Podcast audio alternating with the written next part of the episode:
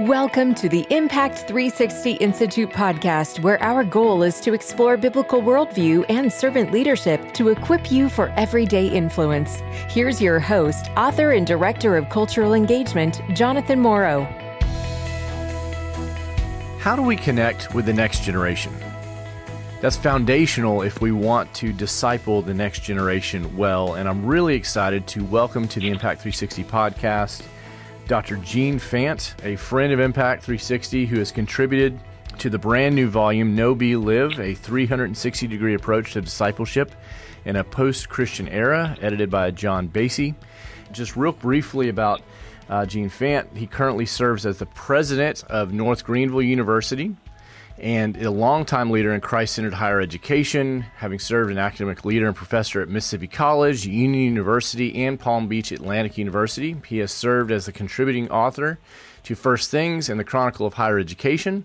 Uh, Dr. Fant is the author of The Liberal Arts, A Student's Guide, and he and his wife Lisa have two grown twin children, and they live in Tigerville, South Carolina. He also happens to be a good friend. And so, Gene, I'm really excited to welcome you to the podcast today. Well, thank you so much. And uh, it's exciting to be a part of this project, not just the book, but Impact 360 Institute and, and all the work that is connected to it. Absolutely. And, you know, you do serve on our board, which we're so grateful for and have been a part of what we're doing in so many ways. And that's why I was really excited that you contributed to this brand new book, Know Be Live, a 360 degree approach to discipleship in a post Christian era. And really, what I want to talk about and start off with is, is kind of why you felt the need to go the direction you did in the chapter that you contributed, really around kind of starting with maybe the evangelical church spectacular failure first, because I think that sets the table for kind of where we'll need to go. And we'll talk about that in the conversation. But why, why kind of start there? Well, I, I think as we're looking at the past in order to learn from it, and that's one of the huge values that we have that really is in many ways something that's unique to Christianity is not seeing the past as merely cyclical, but the past as preface and insight into God's redemptive plan. As we look to recent history to learn from it, I think we certainly see things that the evangelical church in particular has been a part of that created, I'm going to call it an illusion of success, where the markers of success were things like popularity or statistical numbers or whatever.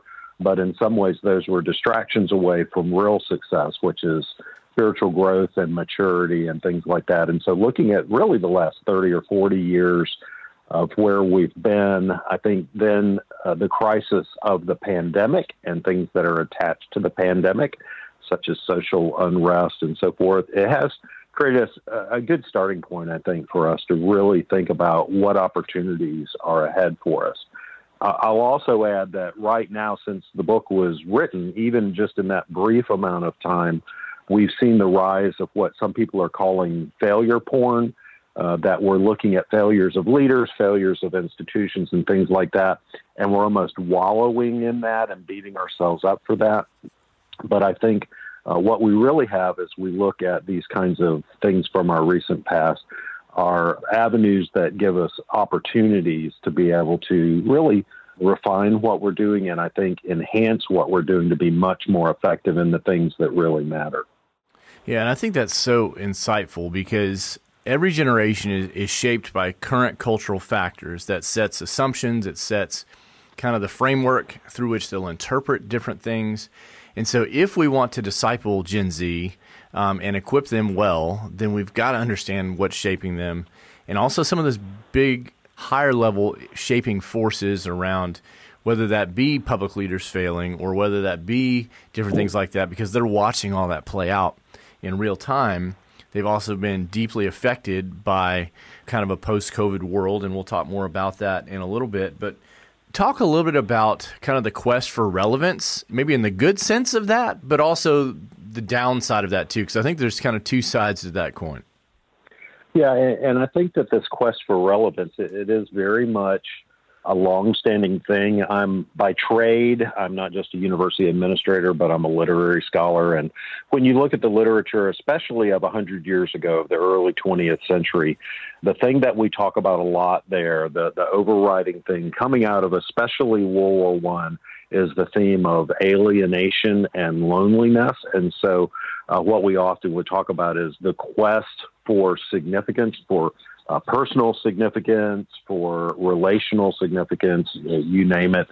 Um, and and so I think that what's happened over the last century is we have had that morphing that has happened, where it's gone from the crisis of alienation and loneliness to a crisis really that's that's a little bit different as we're seeing it now, which is really one of connectedness and meaning and so forth. But it's a refining of a long-standing thing. I mean, you can even go all the way back to the the Greeks and the Romans when uh, Aeneas in the Aeneid is is going through his journey and his struggle. What he's really looking for is a sense of connectedness and where is home.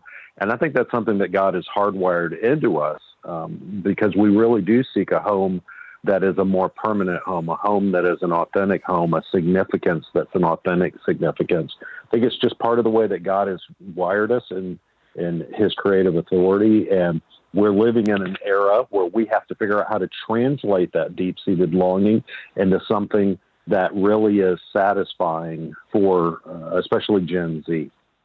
Yeah, absolutely. And you know, one of the one of the subheadings of one of the sections of the chapter you contributed, I love. I'd love you to kind of unpack a little bit. How are you going to keep them in youth group now that they've seen TikTok or Mortal Kombat or Netflix or you know, fill in the blank with what's next? What point are you trying to get at there in terms of an observation around kind of what we're seeing both in the church, but also how that's relating to the next generation?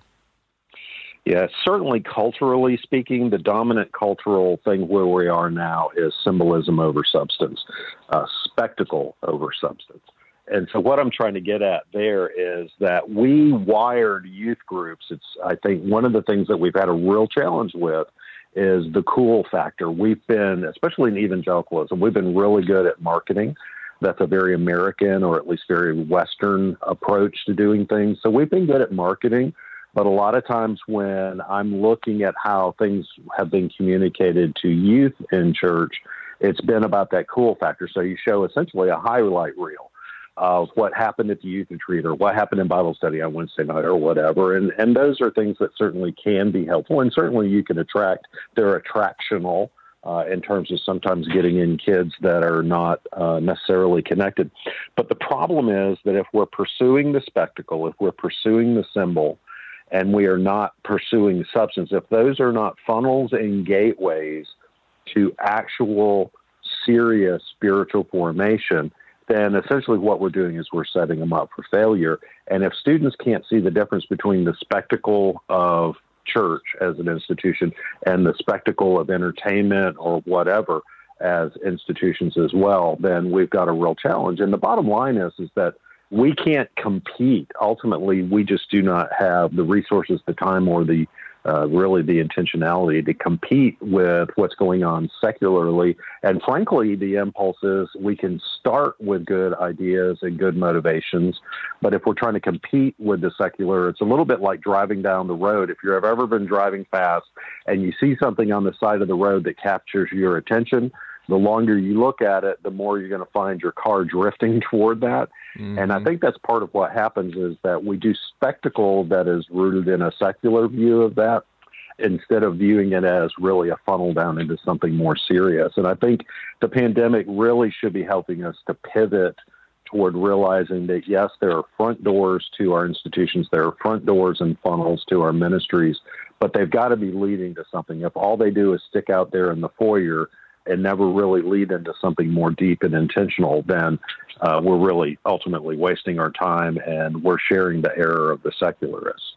Yeah, I think that's exactly right. That my experience bears that out in terms of kind of seeing how that plays out. You know, the attendance only model or the entertainment mm-hmm. model does not produce deep transformation. Of course, it's the work of the Spirit by grace, but at the same time, environments shape people, and so it's I love how you put that. If we're just bringing them in with spectacle and a quote unquote emotional experience only, then they're going to just start comparing that and go, well, here's what I can get here, here's what I can get here. This is not really quote unquote relevant to me anymore. It's actually not doing anything for me and doesn't connect to these deeper questions, which which we're going to get to in a second. And so, as as we're yeah, thinking, well, can I can I pop in for a second and add something to that? And here's another thing: the church um, ministry, uh, the calling of Christ demands something of us. And we are upfront about that, that your life is going to be changed and transformed by that there's a lie that is taught with the spectacle of the secular, which is that there are no demands, that it is going to be liberty to you. You can do whatever you want to do. You can follow your heart. You can do all that. But what happens is, after a while, you begin to realize on that side that, in fact, they do have demands of you. They do have their own responses, restrictions, uh, you name it. They just are not upfront about it. And so I think a lot of times what happens is sometimes we'll have spectacle that is compared against spectacle. And they'll see the demands of what happens with becoming a Christ follower. That there there are things that come along with that, not in order to be saved, but because you are saved, there are ramifications.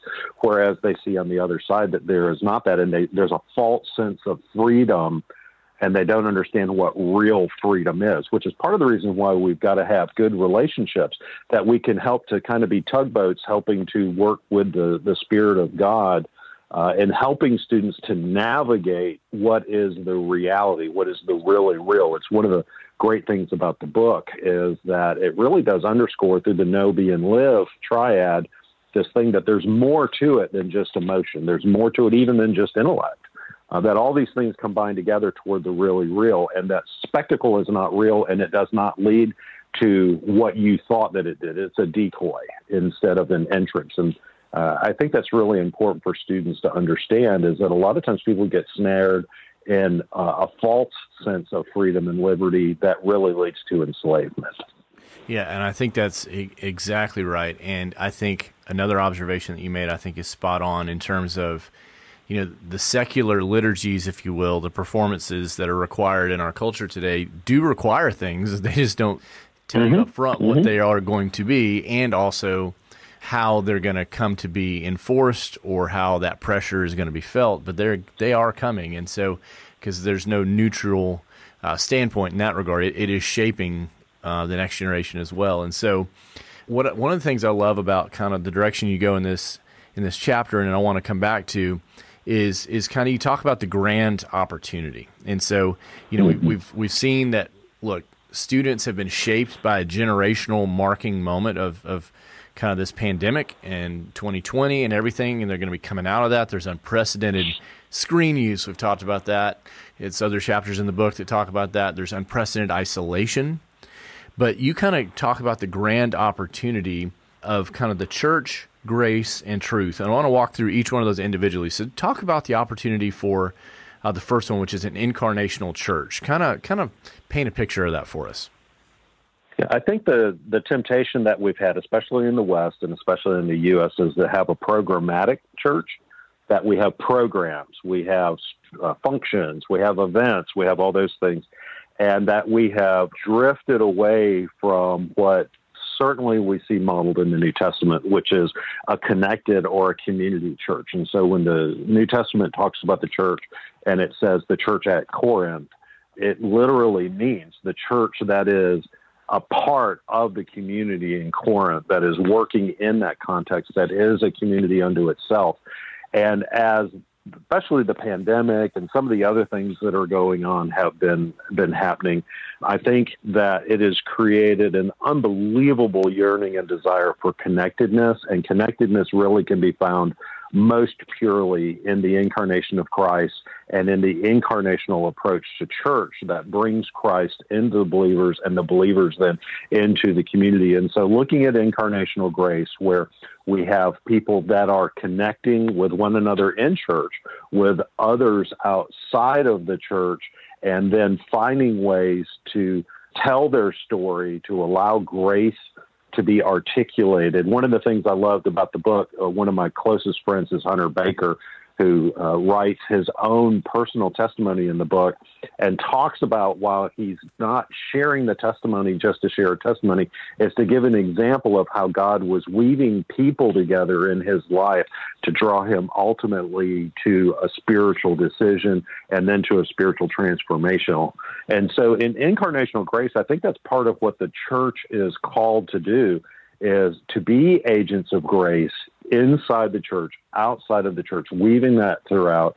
And then because of those relationships, to then be able to tell the story of grace, to commit to acts of grace within the community, acts of justice, acts of uh, connectedness, helping people to understand that God's ways are ways that are ultimately loving and so forth. And so I think that's a good first step is to think about it in that way. Yeah, absolutely. Because I mean, I think one of the things that's truly rare today is the embodied aspect of reality. Everything is going yeah. to the digital, everything is going to Zoom world, everything is going to virtual, all of those things. And in some ways, out of convenience, and that's a whole separate conversation how our kind of slavery to convenience just allows us to just mm-hmm. follow right along sometimes. I mean, there's there's great tools that are helpful when you're in a bind, but you don't want to build a life on those tools. You don't want to build a ministry on those tools or a church on those tools or higher education on those tools. And so Christianity, you know, Jesus, the word became flesh, incarnational. It's like you can't do this virtually. like it mm-hmm. just doesn't yep. work the way it intended. I mean, even even John when he's writing his letters, he's like, you know, I had to write you a letter, but I'd much rather be with you in person. Mm-hmm. you know. And so, well, and here's another thing that I'm really seeing coming out of the pandemic is that everything is centered around convenience, but convenience ultimately leads to uh, anxiety because convenience is self-centered, right? It's it's what mm-hmm. is convenient for me.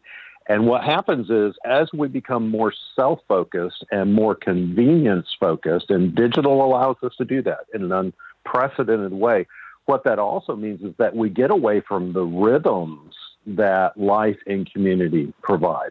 It's one of the things we've seen at the university level. When students have come back, they have longed for, as crazy as this sounds, they've longed for the rhythms of I have to go to class on Monday, Wednesday, Friday at nine o'clock. They've longed for the rhythms of I need to be at chapel. They've longed for the rhythms of here's homecoming, here's parents' weekend. These because rhythms and rituals often are ways to focus relationships to points to uh, unity toward community as well.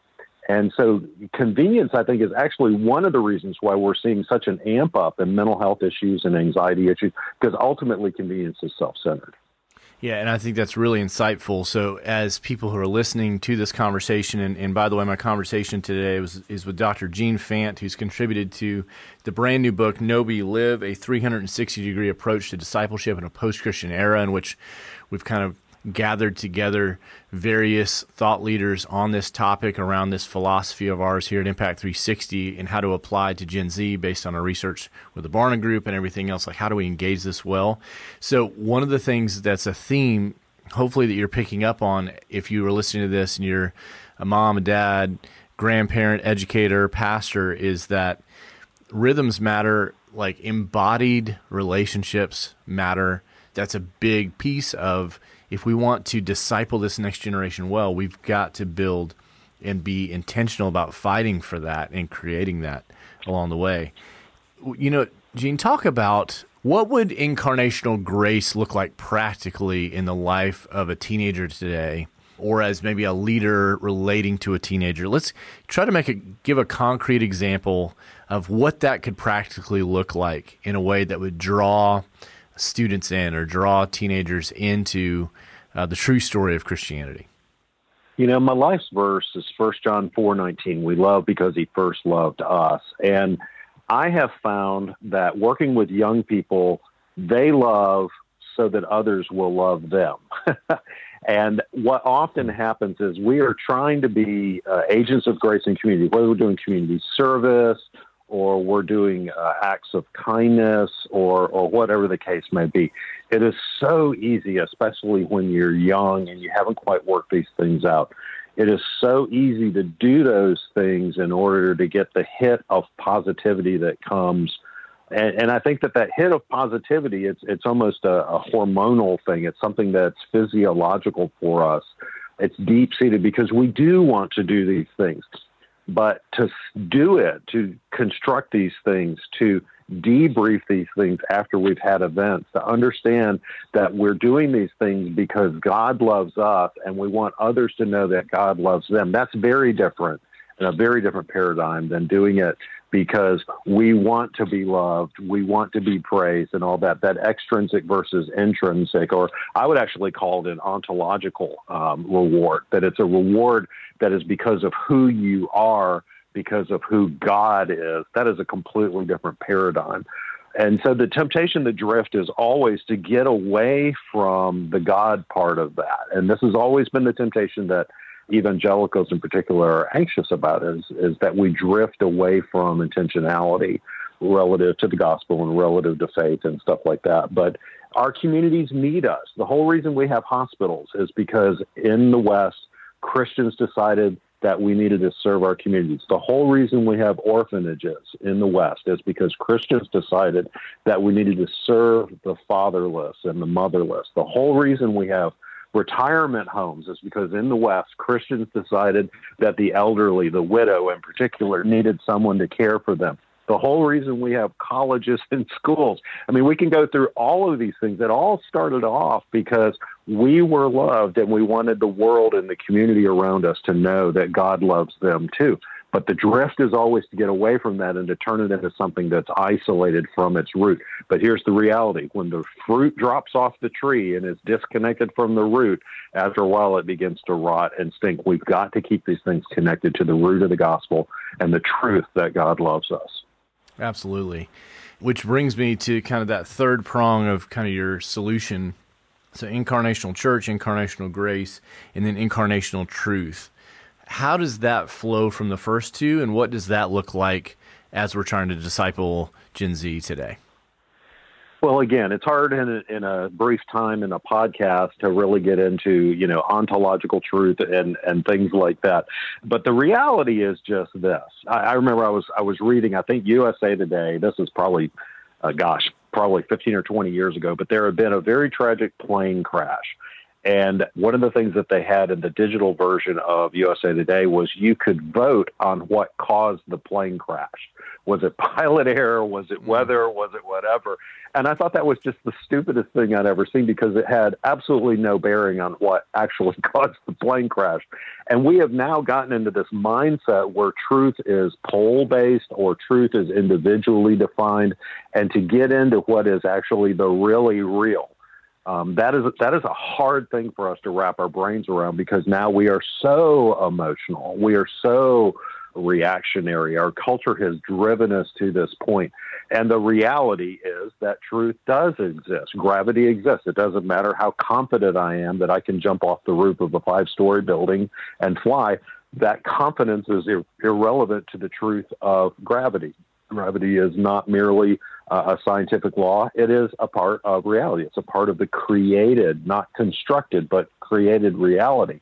And I think the more we understand that reality is rooted in God's revelation of Himself, the more that we understand that reality is rooted in God's love for us and that reality points back to that, the better off we're going to be. But as Christians, we have a responsibility to articulate that truth. I heard somebody say one time that if you aren't articulating the truth, you're like someone who says, uh, Hey, can I get your phone number? And then you say, Sure. Do you want me to give you the numbers or do you want me to just like do something else? Well, the reality is you can only share a phone number with digits or maybe with tones on a touch tone or something like that. At some point, there's got to be that connection and that articulation. It's not just that we live the gospel, we've got to be able to articulate the gospel. It's not enough that we show the gospel, we've got to be able to articulate the gospel and actually share the truth that comes. And again, that truth is rooted in the very nature of God Himself, that God uses truth to reveal Himself to us and to reveal to us the truth that He loves us and has an unbelievable redemptive plan for us and that He seeks to have relationships with us.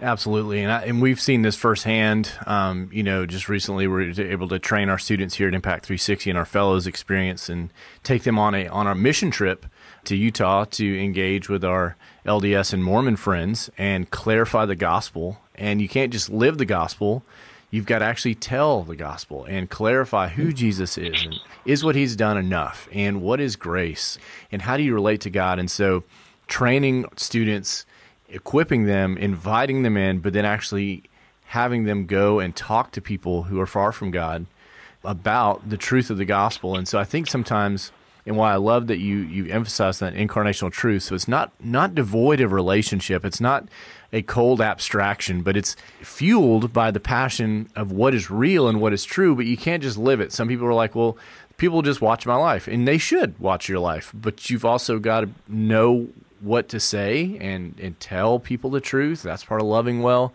and those both go together, which is why we really want to call people and invite people to pursue this holistic approach, a 360 degree approach to discipleship because you know, there's for example, right now in our in our culture, it is not going to cost anyone anything. I mean, it will personally cost them, but it is popular to serve other people, right? Mm-hmm. But it is not mm-hmm. popular to start a conversation about what's true or what's reality about the gospel or spiritual matters or is Jesus the only way or male and female are those the only biological sexes and gender is that what real like so you so there's it's interesting because Gen Z is growing up in an age in which certain things are seen as very comfortable and uh, in some ways won't cost them anything in that regard, and other things are extremely costly. And discipleship involves mm-hmm. calling them to both. And so, I love what you're what you're talking about there. You know, and as we as we think about that, you know, as you comment, you talk about, you know, isolation is so common, the deeply felt existential questions they have. Um, there's fear and deep divisions they walk with and live with. What what have you found is an effective way to help Gen Z connect to true meaning in life? That bigger that bigger story that ties these things together. Because I think they're desperately hungry for it. But what have you seen in regards to connecting them to, to meaning? Well, I think a lot of that ends up being rooted actually in a in a cross generational context. We have so siloed out youth culture that it is often the case that students are being able to only learn from other students and peers. But the reality is is that most of your peers have not had the, the life experience or the training to really talk much about significance. So what ends up happening is you almost end up with a hall of mirrors where you have peers who are reflecting peers who are reflecting peers who are reflecting peers. Whereas the church has constantly underscored this that it is important for older people to mentor younger people and for younger people to be mentored by older people. And I think that, again, this points out the incarnational value that we don't just stick the youth down in the back end of the church, but that we have people that are uh, connecting with them, often one on one, often in smaller things uh, within family units, especially where students don't come from functional families, that we are inviting them into our own homes and are creating that. And so, doing that where there are people that are near peers, so a high school student that is being mentored by a college student, but also has older folks that are being able to come into that one of my family's personal wonderful experiences was when Impact 360 Institute started now nearly 20 years ago. My parents uh, were invited to come and be grandparents in residence for a week, I think the first two years. And they were able to come and be incarnational older mm-hmm. folks who were working with these 18 year olds and in a casual setting, they were being able to ask questions and hear their stories and and things like that. And by the way, I think that may be something that's in Nathan Finn's chapter in the book is that value of narrative and storytelling. That it's not just cross generational; it is also narrative, but it's narrative that's that's in the context of truth. I heard somebody say one time that we think of truth as a sword, and I think the programmatic church used the sword of the truth to do a lot of stabbing and slicing, but this person said you also can use the sword of truth merely to point to things. and I think that that's sort of what happens in, in relationships is that we do come armed with the truth, but we can use that truth to gently point to things and to say, hey, have you thought about this? Hey, uh, as you're working on this, what about this? Or, hey, when I was your age, I did this. Let me tell you about some lessons that I had. Uh, and then to open up the opportunity for that feedback cycle that then happens. And this really goes all the way through. I have a really, really dear friend who's 99 years old, and she is still mentoring younger women, younger meaning in their 70s. uh, but she still has that passion for that, and to watch that then trickle down. Uh, in education, we talk about the enkyklios paideia, which is the old Greek term for the circle of scholars that as a professor, I have people who poured into my life, faculty members, mentors who poured into my life, and then I have a responsibility to turn around and hand those things, uh, shape those things through my experiences and my education, but to hand that down to the next generation.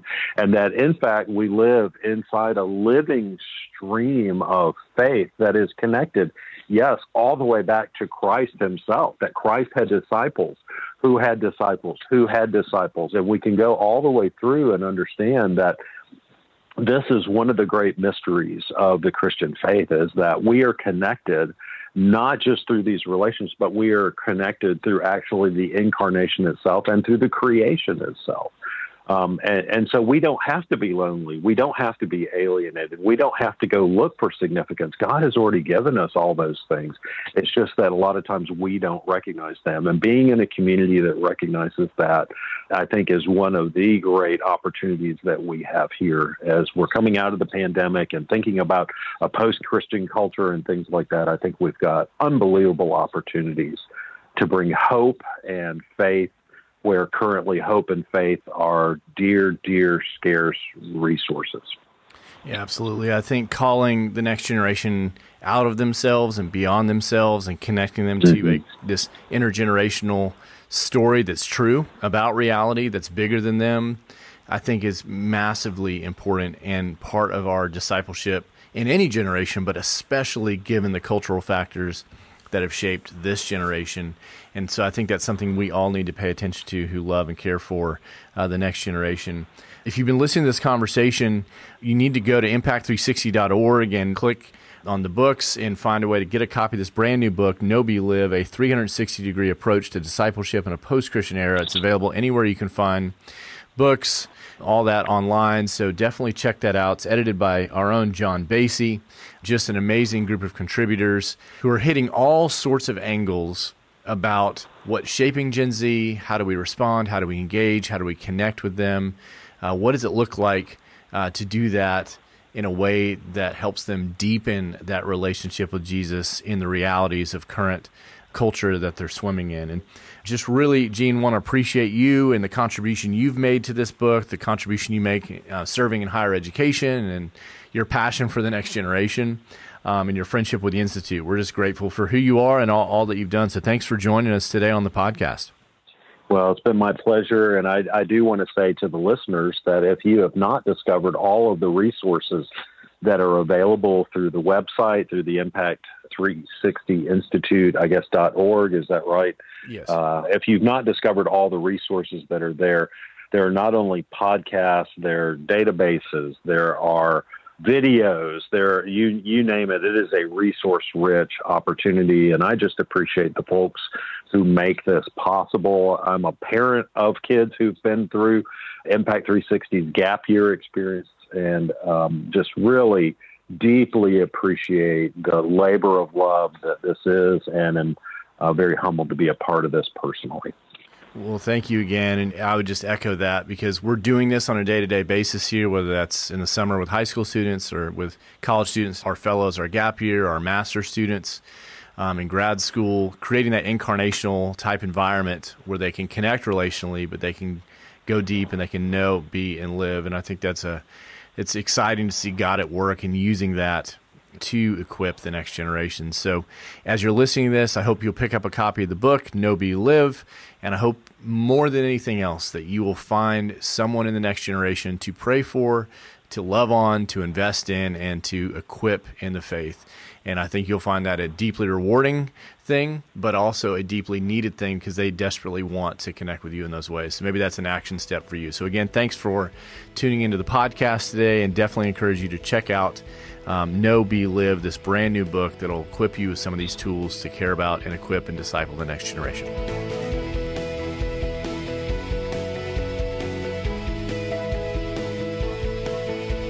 For more information about our on campus worldview and leadership experiences for students and our accessible online courses like Explore Truth and Explore the Resurrection, visit impact360.org.